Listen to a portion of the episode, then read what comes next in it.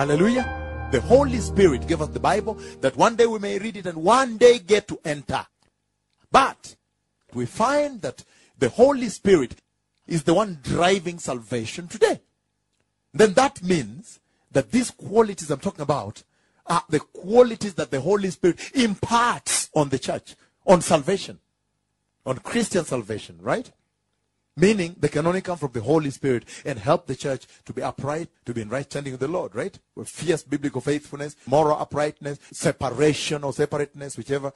The quality of faithfulness the church ought to have now. But now, I want us to look at this very important quality of Christian salvation called God's unconditional love. Meaning that if we are going to be a church in this public, in the world, then when they look at us, they should be able to see God's unconditional love. And again, I said, we don't teach so much love, love, love, the abuse of the grace here. Well, it's righteousness. Sin is sin, whatever, you know, and all that. But now, if the church wants to minister to the dying world God's unconditional love, right? Then it's invariably so that we cannot go anywhere else to find that type of God's unconditional love except that we go to the Bible. Let me say this differently again. If the church is going to minister forth God's unconditional love to the world, then she cannot give any other type of God's unconditional love except that one which is in the Bible. Hallelujah. Except the one you see in the Bible. The Bible is our reference. Hallelujah. I decided to take this quality here. But when I took this quality, this one here that is called the church must have God's unconditional love. Meaning, the way you relate with the world, that has to come out. Hallelujah. Meaning, if you're going to relate to the world, then God's unconditional love must be seen. Because it's one of the main qualities of Christian salvation. God's unconditional love. Meaning, the church in her fiber, her spiritual fiber and physical fiber, should be made up of that. Because you cannot give what you don't have. Right? Yeah, so, meaning, if Jesus came and showed us God's unconditional love, for us to be Christ like, we have to show it to the world. Right? So, th- th- just a, I took a quality like that. But you're going to see today that that quality is very deep. God's unconditional love. Right? Now, like I've said it before, that if we are going as a church to teach or to want to have God's unconditional love, or if we want to give it to the world, you understand? That the church wants to minister to the dying world God's unconditional love, right? And he's saying the Bible is our reference. He said today there's so much different types of love being given. It's so much that if you start giving unconditional love or love, what you call whatever love you give the world, you may wonder, am I giving God's love? But he's saying for us to be sure that we're giving God's unconditional love as an important quality of us, of Christian salvation, giving it to the world, then we have to refer to the Bible. He says only that which we will find in the Bible, if we find that we tally, we line up what we are ministering to the world to what the Lord is ministering to the church or to the world, then we can be sure we are giving the world God's unconditional love. Hallelujah. Step by step. So the Bible then becomes the reference, right? And so today we are going to look at the Bible. Why am I focusing on the Bible? Because you can give love, unconditional love to the world. Let's say you go to the streets and feed street children. Or you go to hospital and pray for people. Or you build for a widow home or whatever. But you find that the United Nations is also doing those things. And in another name. So for us, there are certain key features, key principles that must be highlighted, must be upheld as we minister God's unconditional love to the world. Because this is now salvation. Hallelujah. And the problem, as you will see very shortly, is that the church has become more of a charitable organization like a UN. They have fallen to that where they have given so called unconditional love that is actually the world. But there are certain principles that must come out if you are going to give God's unconditional love to the world. That is the difference. We are born again, right? Hallelujah. And so, step by step, we're moving on. So, I've said that is the importance of referring to the Bible. That when I go, for example, to feed the street children, or to take care of widows, or to talk to people in the street to help somebody, or whatever, go to hospital, pray for the sick, whatever it is that you are led to do, that when I go to do it, and I check the Bible, I'll find that it is the same, lines up. Then I'm sure I am giving God's unconditional love to the world. Hallelujah. Now, listen to me very carefully, precious people, as we begin. Now, if we are to go to the Bible and seek out where is God's unconditional love in the Bible? If you look at the scriptures, you give a scan, you scan through the scriptures in the Bible, I could tell you that this entire Bible is one invitation card for the wedding feast of the Lamb. I could look at it that way. I've spoken this, I've preached this all over the world. I've said the Holy Spirit gave us the Bible that one day we may read it and one day get to enter. You see that? So I could say that. But now I want to go finer. You understand? The finer is this. I'm saying that when you look at the Bible, and let's say you want to now preach God's unconditional love to the church, to the congregation, to the world, you want to give it to them. When you look at the Bible, you will see the following. You'll find that there are certain scriptures in the Bible that tower out. They tower. Tower out. Taller. Tower. Tower. Tower out as a classical demonstration of God's unconditional love. As the perfect, the excellent demonstration, example of God's unconditional love. So I'm going to look at one of them, and I call them towers. The towers now that God built. And you see that in each of those scriptures, the Lord came out deliberately and by design. He designed how he's going to build that tower of his unconditional love for mankind. Hallelujah. And so I'm going to go through that design, that scheme, what he planned, and what components he used for constructing the, those towers. Then you see that there's so much wealth, knowledge that the church can tap from that she may be stout and also minister the same type of love, right? Hallelujah. One of the main scriptures that really attests, which means testifies to God's unconditional love in the Bible is the scripture in the book of Exodus chapter 12. So in Exodus 12, you see that the Lord built a tower of his unconditional love for mankind in Exodus 12. Hallelujah.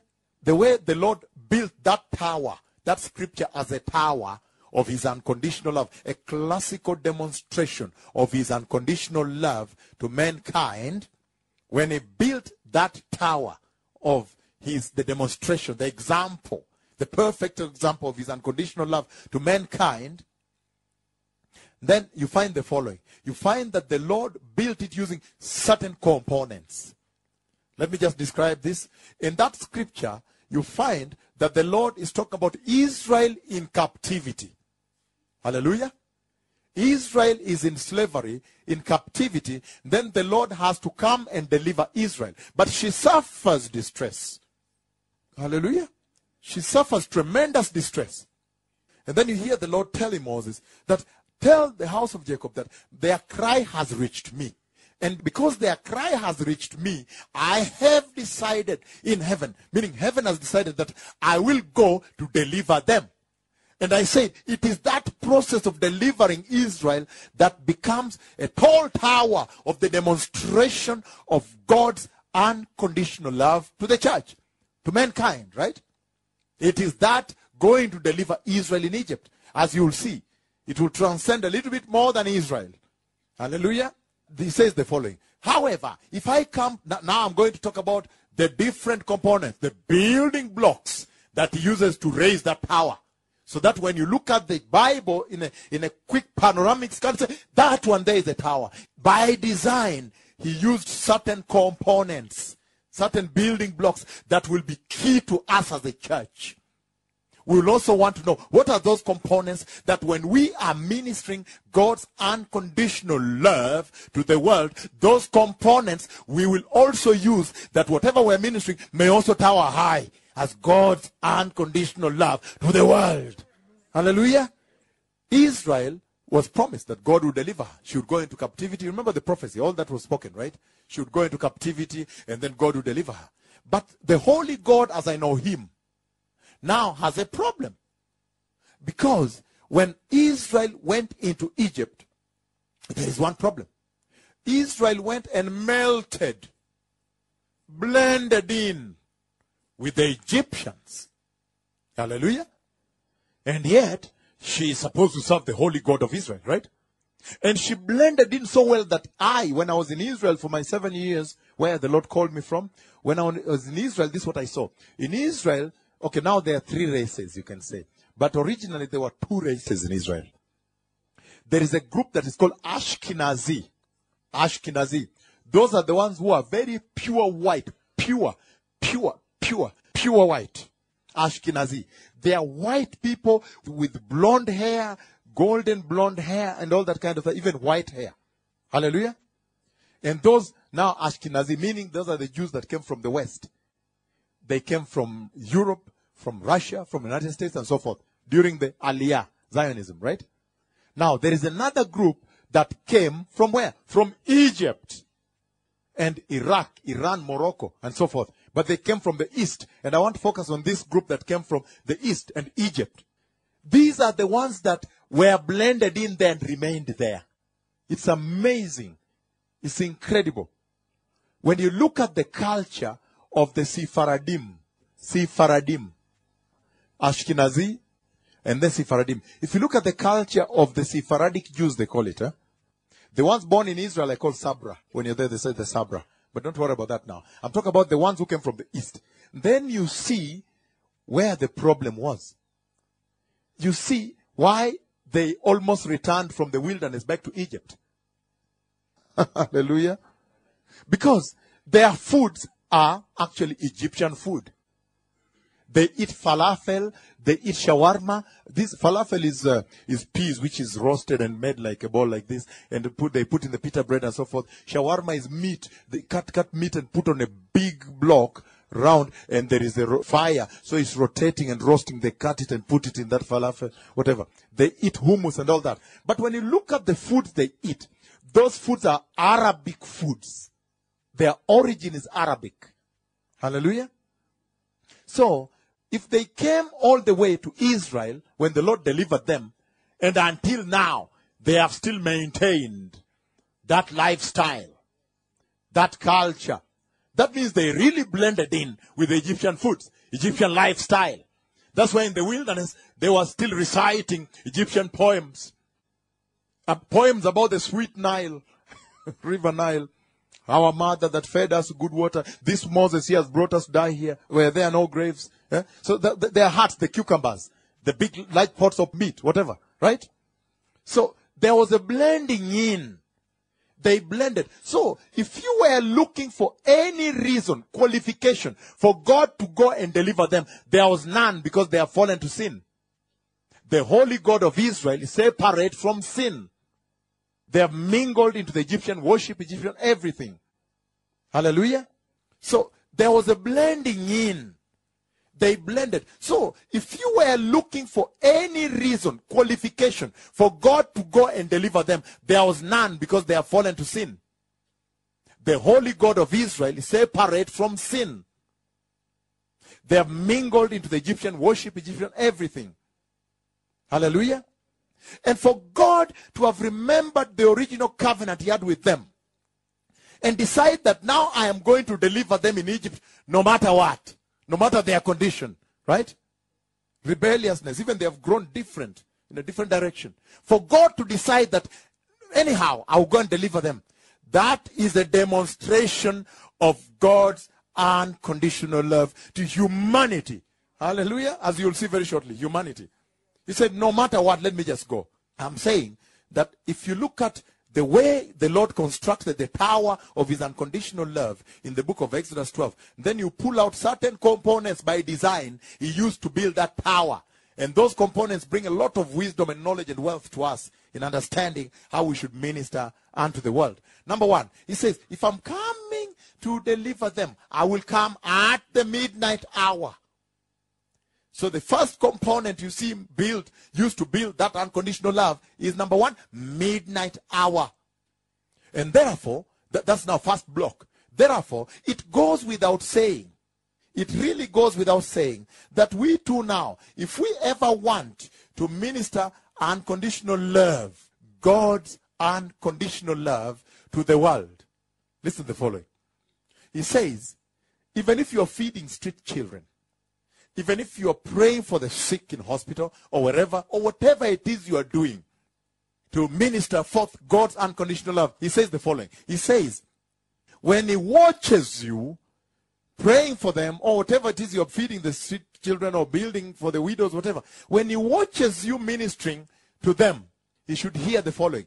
He should hear you say, midnight hour, midnight hour. Please remember the midnight hour. Prepare for the midnight hour. He says, when he hears that, when he hears you dispensing that component unto them, then he say, you, he will know that you are surely giving them God's unconditional love.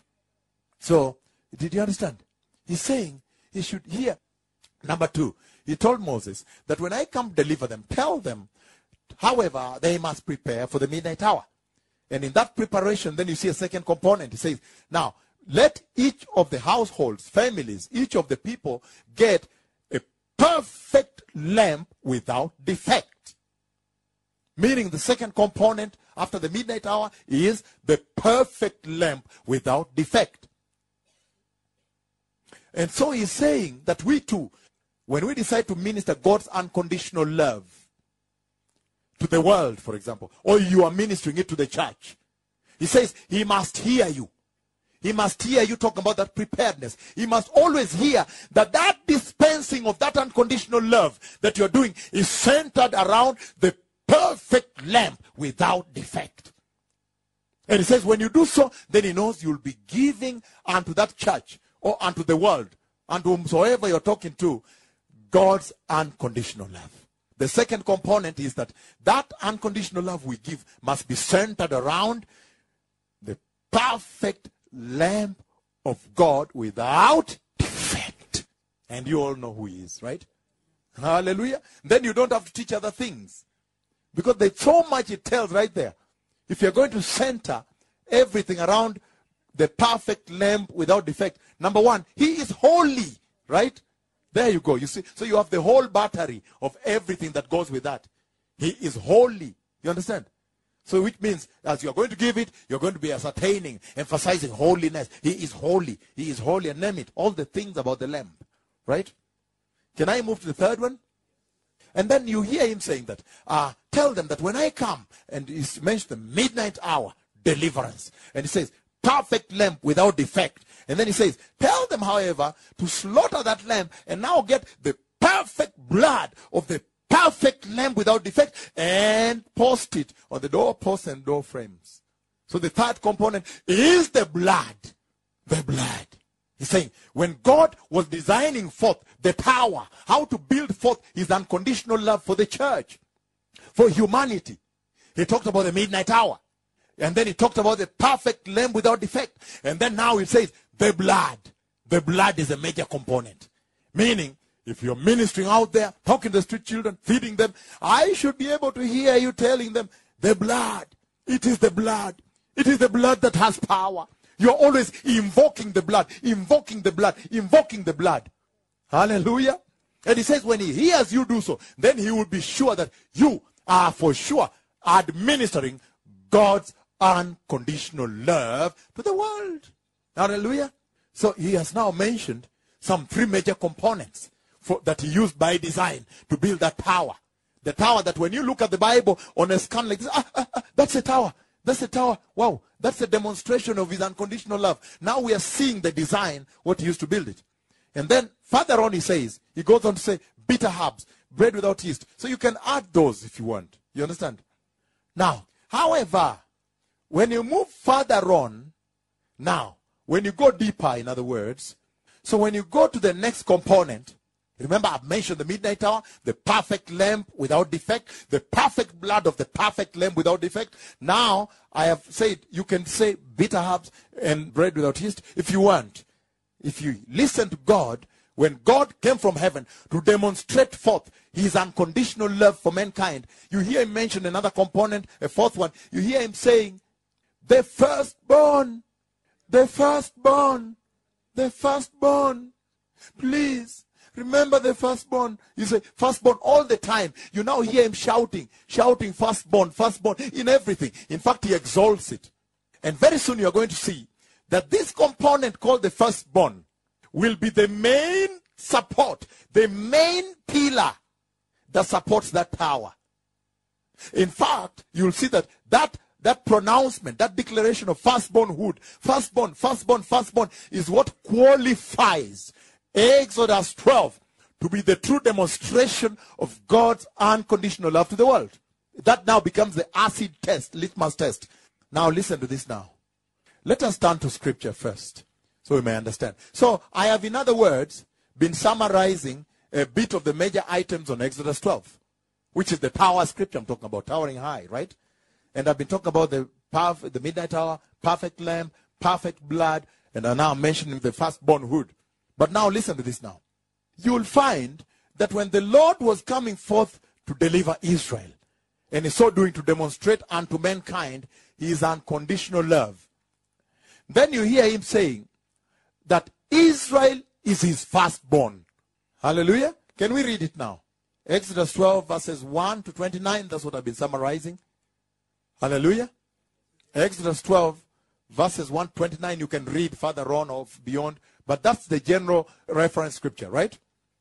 But now listen to this, precious people. He's saying that when you look at that scripture, then now, when you're pulling out the components, we go to another scripture. This becomes, we are now going to narrow down and look at one of the major components the Lord uses to construct forth the power of his unconditional love to the world.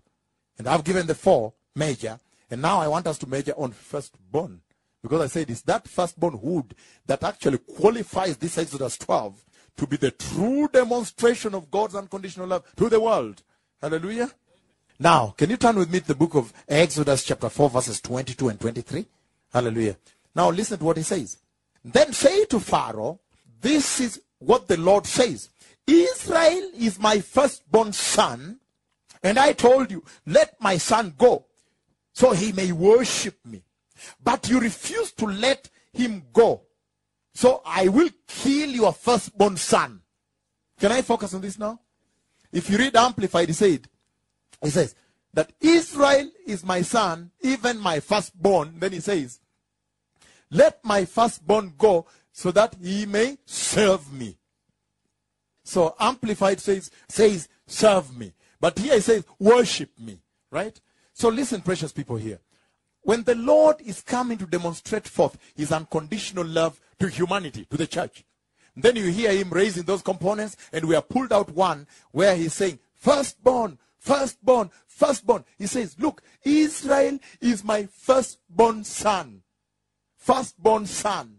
And he says, I told you. Because if you read the scripture before, he says, Go and do these miracles before him. He gave Moses the power to change water into a snake and whatever. Go do these things. And then tell him that Israel is my firstborn son. And he's saying, if you read what he's saying, he's saying this. So, please release my firstborn. If you don't release my firstborn, I'll kill yours. That you may understand what I'm going through.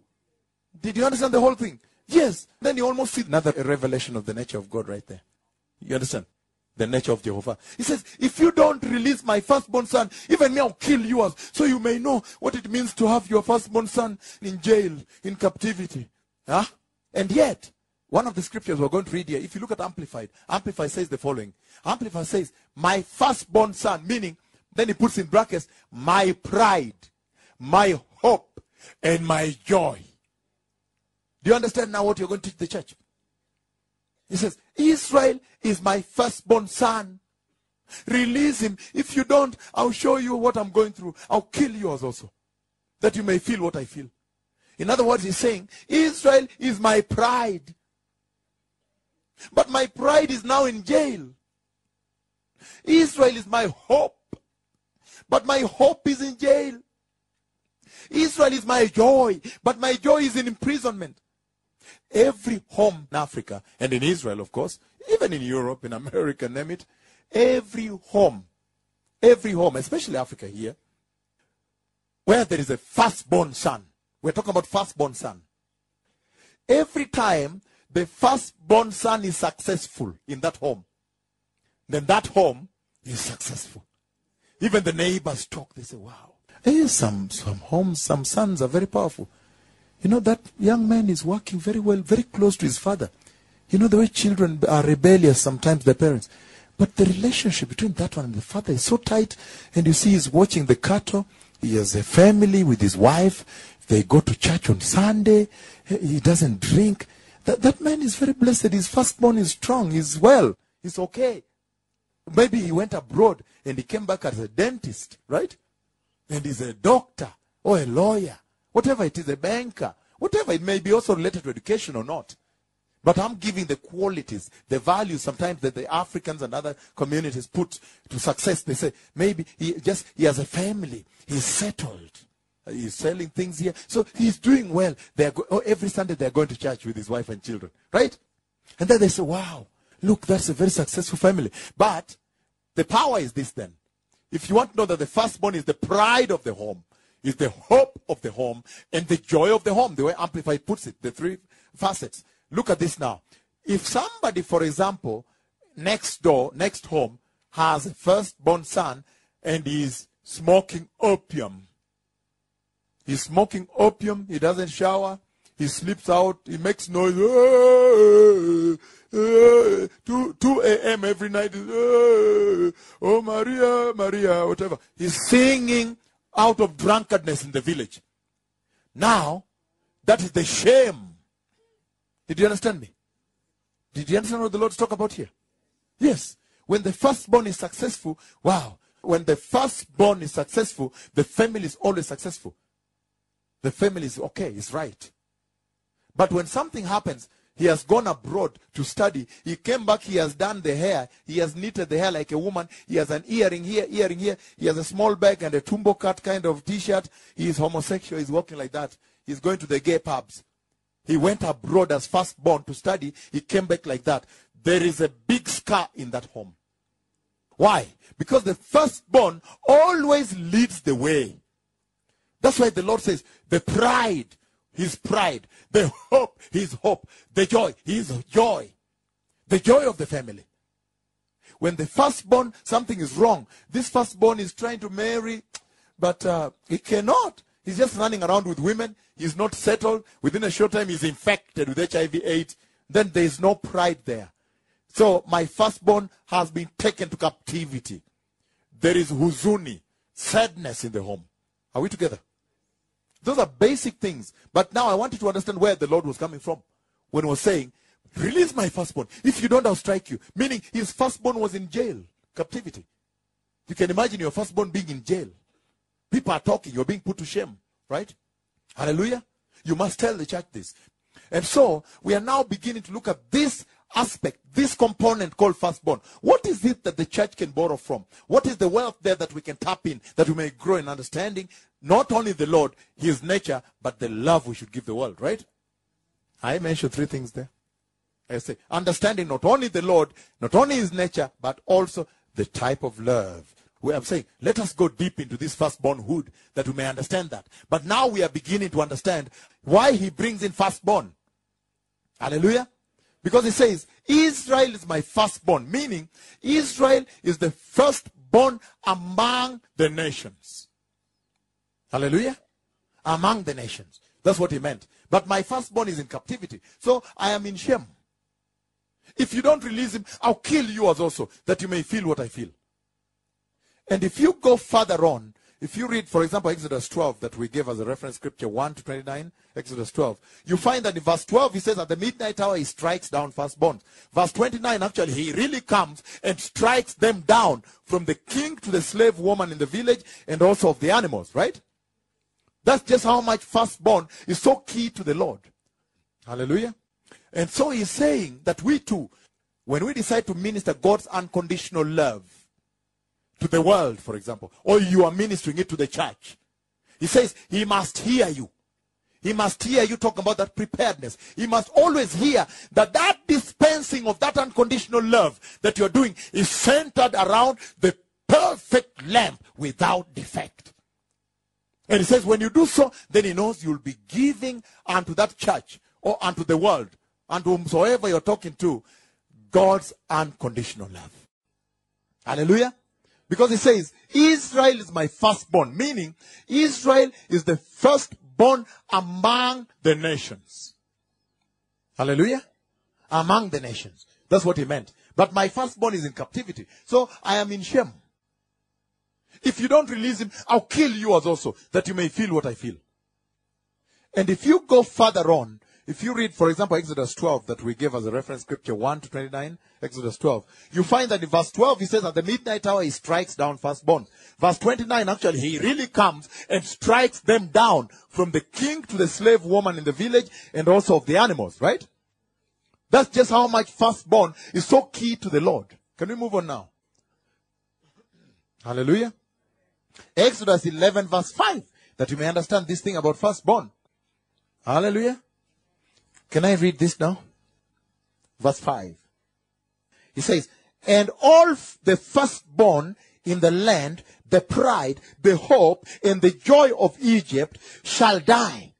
From the firstborn of Pharaoh who sits on the throne, even to the firstborn of the maiden servant, the maid servant who is behind the handmill, and all the firstborn of the beasts.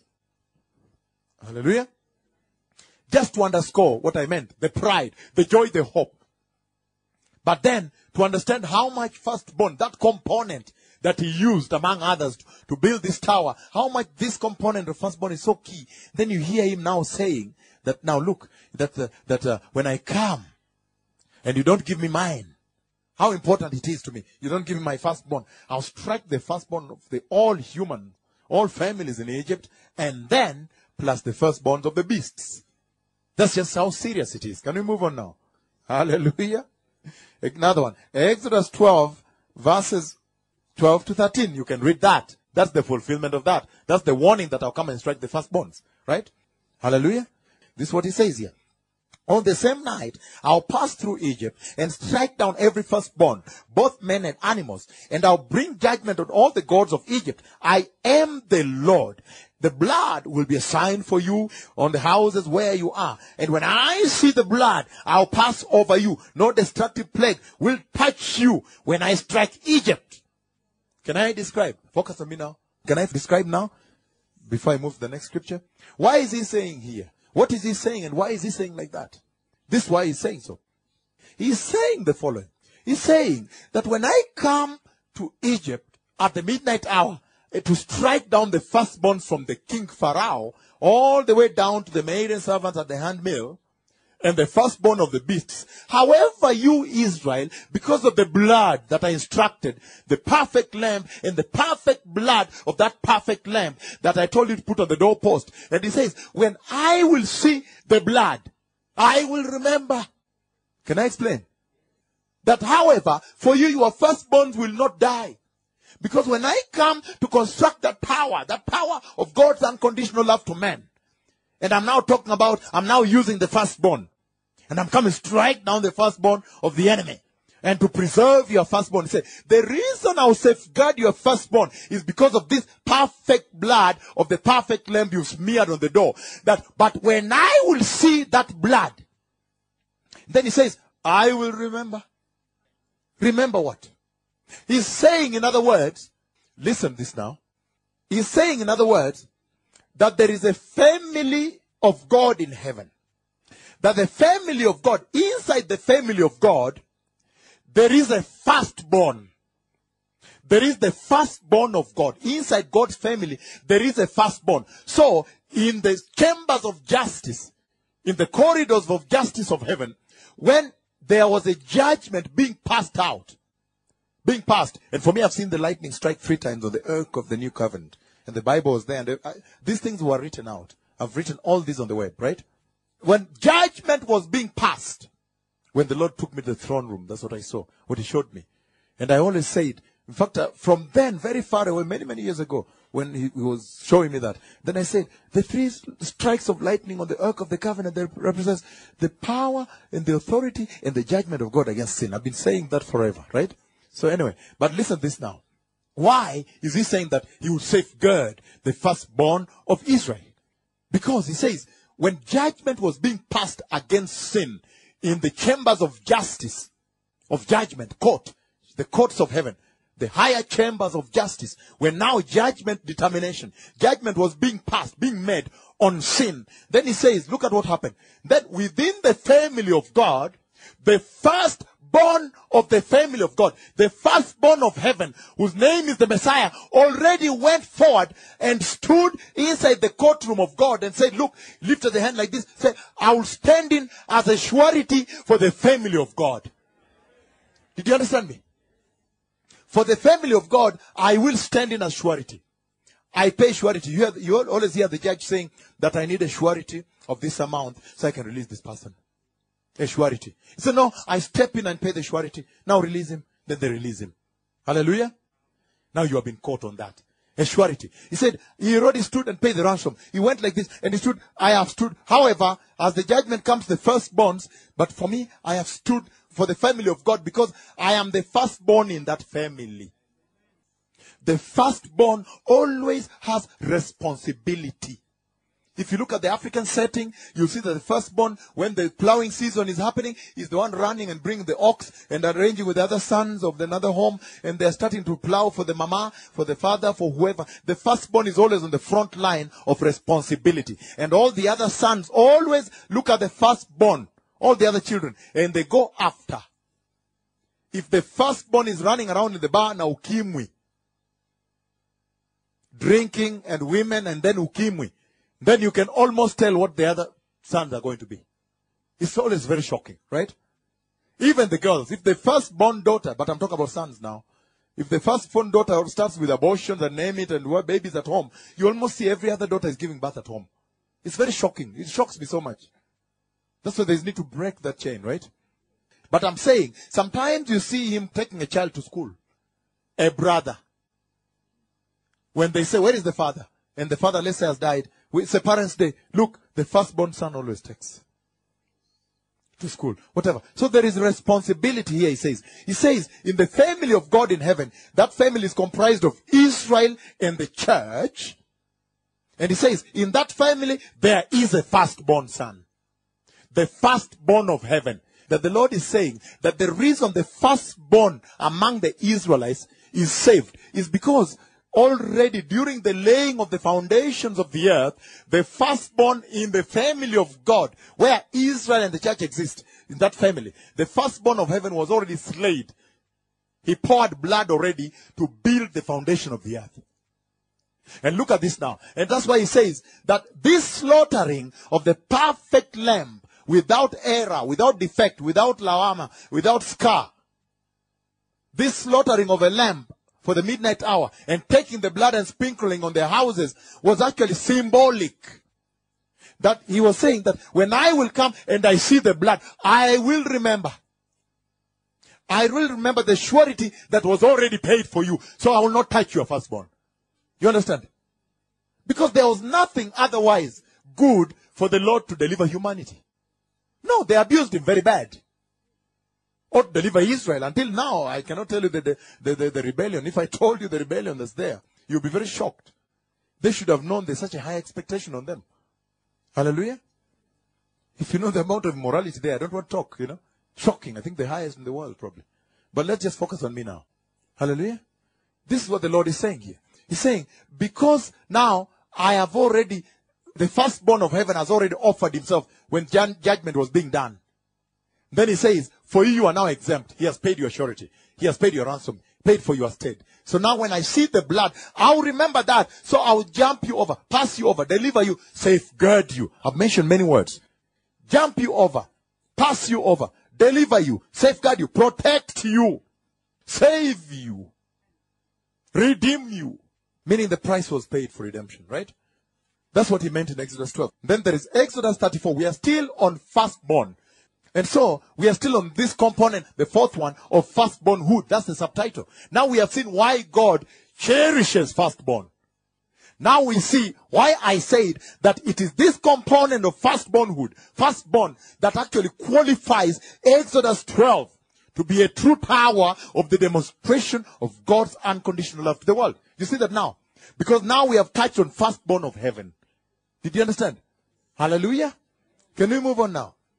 And he says this. We are reading now Exodus 34 verses 19 24. Exodus 34, 19 to 24. Exodus 34, 19, 24.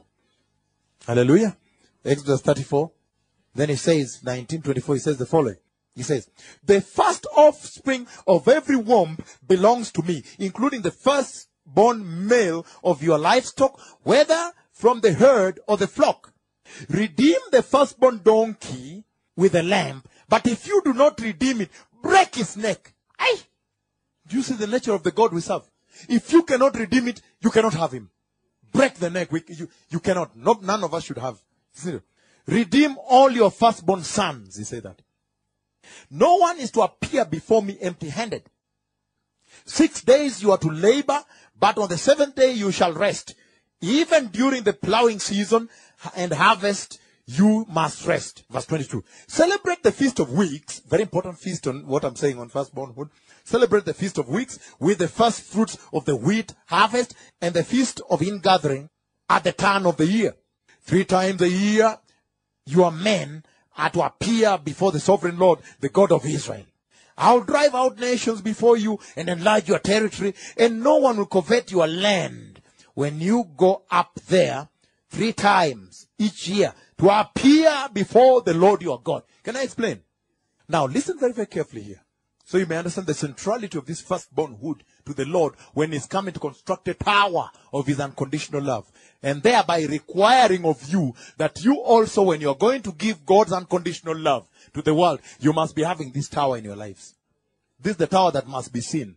The red, the pronouncements we are hearing here must be heard from you also about the blood, about the midnight hour, midnight hour, about the perfect lamb, about the blood, about the firstborn. But now the deeper things about firstborn. Hallelujah. Now, what does he say here? Everybody focus on me. If you look at the following, the Lord gave Israel, when it comes firstborn, he gave Israel a command. When it comes to firstbornhood or firstborn or the centrality of firstborn, the importance of firstborn, significance of firstborn, gravity of firstborn, those words I've used them. When it comes to the importance of firstborn to him at the time of demonstrating his love to mankind, then he gave Israel the following command. This is the command he gave Israel. Israel, he told Israel, can, can I first share on the background, right? Look at this now. If you look at the Hebrew word, the Hebrew word that says firstborn, and you look at the root word, meaning the derivative, the, where it's derived from the origin, the root word. If you look at the root word, where the word, the Hebrew word, firstborn comes from, you find that that root is shared by the word that says first fruits. Like this. They come from the same root word. The word that defines firstborn and the word that defines first fruits, they share the common base, common root word. Because it will help them understand this. Then he's saying the following. He's saying that when it comes to the importance of firstborn in his demonstration of unconditional love to man, then he gave a command to Israel. Look at what he did. He did this. Look everybody here. He said, because he already pulled them out from Egypt as a nation of firstborns. As the firstborn nation. Follow this now. Look at what he's saying here. He's saying that he gave them the following command. He said, when it comes to your crops, the first fruits are mine. Ah. You really look at this, the dominant nature of this God, right? And you see, pastors have really manipulated this, eh? To eat the church. But I'm talking about now the coming of the Messiah here, right? And the kingdom of God. You can, those that trash that, you know. Just listen to this now. Now look. He says, the first fruits are his. He commanded Israel, right? From your, your crops. And then he says the following. There are three components I'm doing now. I said the crops. Number two, when it comes to livestock, he also said that the firstborn from among all the livestock are his.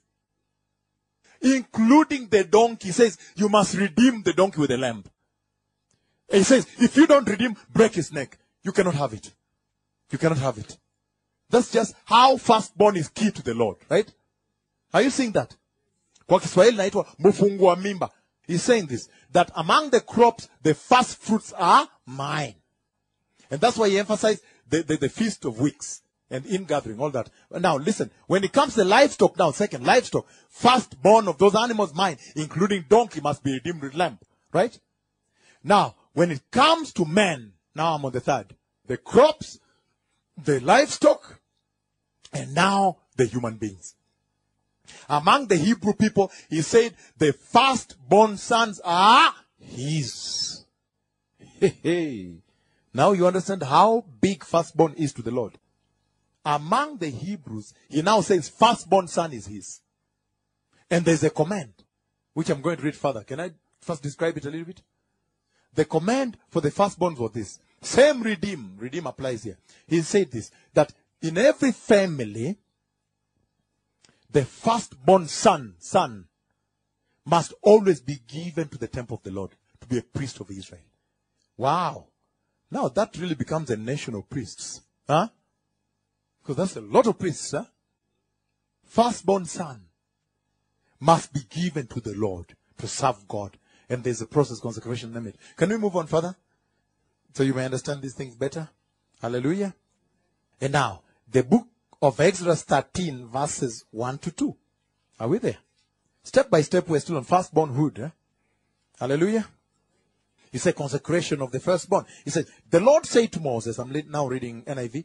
The Lord said to Moses, sanctify, consecrate, and set apart to me all the firstborn males, whatever is first to open the womb among the Israelites, both man and beast is mine. Wow.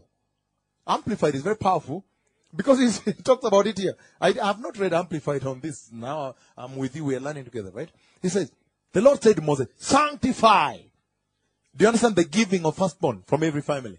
Sanctify, consecrate, and set apart to me all the firstborn males. Whatever is first to open the womb among the Israelites, both man and beast is mine. That's very powerful. So now you understand when he said, he gave a command that when it comes to firstborn, the crops first fruit, the animals, livestock firstborn, and then now he's to men. He's also talking about men. He says, set apart, sanctify for me, consecrate for me, and set apart for me. That is what I meant by the giving to the temple for the service of the Lord, right? Are we together now? Let me read uh, NIV now. And he says, uh, the Lord said to Moses, consecrate to me every firstborn male, the first offspring of every womb among the Israelites belong to me, whether man or animal. That's NIV. Can I move on? Then Moses said to the people, commemorate this day, the day you came out of Egypt, out of the land of slavery, because the Lord brought you out of it with a mighty hand. Did you see the command now about the firstborn sons? That's now the command about firstborn sons. He says the firstborn always belongs to him. You just see the gravity of firstborn. Why he had to use the pillar. I'm now justifying to you why he had to use, the, you could call it when you're building house, you know the way you can put blocks of cement and so forth. But inside there are tumors. You could call it those metals that offer the, in, the, the core support is the firstborn. That's what he used to build the tower of his unconditional love to the church. Hallelujah. And now we see very clearly here the command I was talking about, where he said, even among the Hebrews, set apart your firstborn, give to the temple, must serve me. Then so many of them serving me, firstborn, the nation of priests. Hallelujah. But I'm coming to something very interesting now. Can we move on now? The book of uh, the same Exodus 13, but now we're talking about verse 11 to 13. Are we together?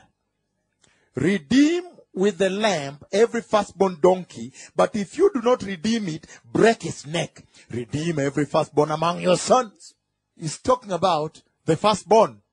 Same, still same principle. He said, if you don't give me, break the neck. Otherwise, redeem. Hallelujah. So, you see what he says. Now, can we jump to the book of Numbers? Numbers chapter 3, 11 to 13 if you don't mind, still advancing the significance of the firstbornhood in raising forth the power of God's unconditional love to the world, right? Hallelujah. 11 to 13, this number 3 says, The Lord said to Moses, I have taken the Levites from among the Israelites in place of the firstborn male offspring of every Israelite woman. The Levites are mine. For all the firstborns are mine. When I struck down all the firstborns in Egypt, I set apart for myself every firstborn in Israel, whether a man or animal. They are to be mine. I am the Lord. Can I explain? Very powerful. He's saying that when Israel was coming out of Egypt, and he had already given the command that every firstborn from among the Hebrew families must be consecrated, sanctified, set apart, and given to God for serving, to serve the Lord as priest of Israel. You see that? Priest of the Lord in Israel. Priest of Israel, right? But he's saying now, because of the sin, because of the breaking of covenant all the time, and especially the building of a golden calf in the wilderness. Because they built forth a golden calf in the wilderness and worshipped. Because they caused such an abominable worship to happen. He said, however now, I have only chosen Aaron and his type. I have now chosen the Levites in place of the firstborns. that means if you have the right of firstborn, because of sin, you can lose it. Be careful now. He's now bringing another concept on firstbornhood. He's saying this firstbornhood also now has a spiritual context. Are we together now? He's now saying that this firstbornhood, in as much as it is really the first, because of, he's the first, because of that, that's alright. But he says, now there is also a spiritual connotation. And it is true. While he says Israel is my firstborn nation, my firstborn, Israel. But if you look very carefully, the twins were fighting in the womb, right? And when they were fighting in the womb, one of them came first, the other one was holding. So Esau came out first. Esau should have been firstborn, came out first, was born first. Jacob actually came after. I am now introducing the spiritual context, the spiritual context of firstbornhood. And that is very important because it really underscores the fact that whether you are firstborn, if you are firstborn, don't fool around with your firstbornhood. You can lose what I'm going to see very shortly here. The right of firstborn. I'm going to handle the right of firstborn here. Why he chooses firstborn? So we have read, uh, we have read the book of Numbers 3, uh, 11 on, still emphasizing the issue of firstbornhood, the need to give to him. But now he's saying that because of the abomination that was done, the spiritual context, even now I've raised forth Esau and Jacob. And I said, look, Esau was the firstborn. But the Lord took Jacob as firstborn. Did you understand me now? And he says, therefore, we need to be careful with firstbornhood. Otherwise, that right can be taken away. Hallelujah. Numbers chapter 8, verses 17 to verse 19. Then he said, every firstborn male in Israel, whether man or animal, is mine. When I struck down the all the firstborns of Egypt, I set them apart for myself. Verse 18. And I have taken the Levites in place of all the firstborn sons of Israel. Of all the Israelites, I have given the Levites as a gift to Aaron and his sons to do the work of the tent of meeting on behalf of all the Israelites and to make atonement for them so that no plague will strike the Israelites when they go near the sanctuary. Can I explain this now? He's saying that now the firstborn, now we are seeing a very important co- concept, component aspect of firstborn. He's saying, now because of the sin that happened there, I took for myself the Levites and Aaron and his sons, Ithamar and so forth, Eleazar, Nadab, Abihu, you know them all. I took those sons and I took the Levites now to stand in for the firstborn sons. But if they stand in for the firstborn sons, then the following has to apply. If the Levites now will stand in for the firstborn sons, meaning they are the only ones, ah, this is very powerful. Those firstborn now, they're the only ones now that can come before me. Did you understand the power of firstbornhood? He's saying only the firstborn were supposed to come as priests before him and sacrifice on behalf of the land. Hallelujah. And now he's saying he has taken Aaron because of the sin that happened. And Aaron now replaces all the firstborn from every family, from every tribe. But look at this now. He says, however, for the other sons, because the firstborn is still mine, for the other tribes, look at this now. For those non-Levites, so to say, when they have a firstborn, they will not take the firstborn. They have to first bring him to the temple and redeem him. Do you understand the concept he's bringing in now? To redeem the firstborn, and you will see how important this concept is in the message I'm giving to you today. Hallelujah. He's saying you must redeem him. But he's saying now, because of the sin, because of the breaking of covenant all the time, and especially the building of a golden calf in the wilderness. Because they built forth a golden calf in the wilderness and worshipped.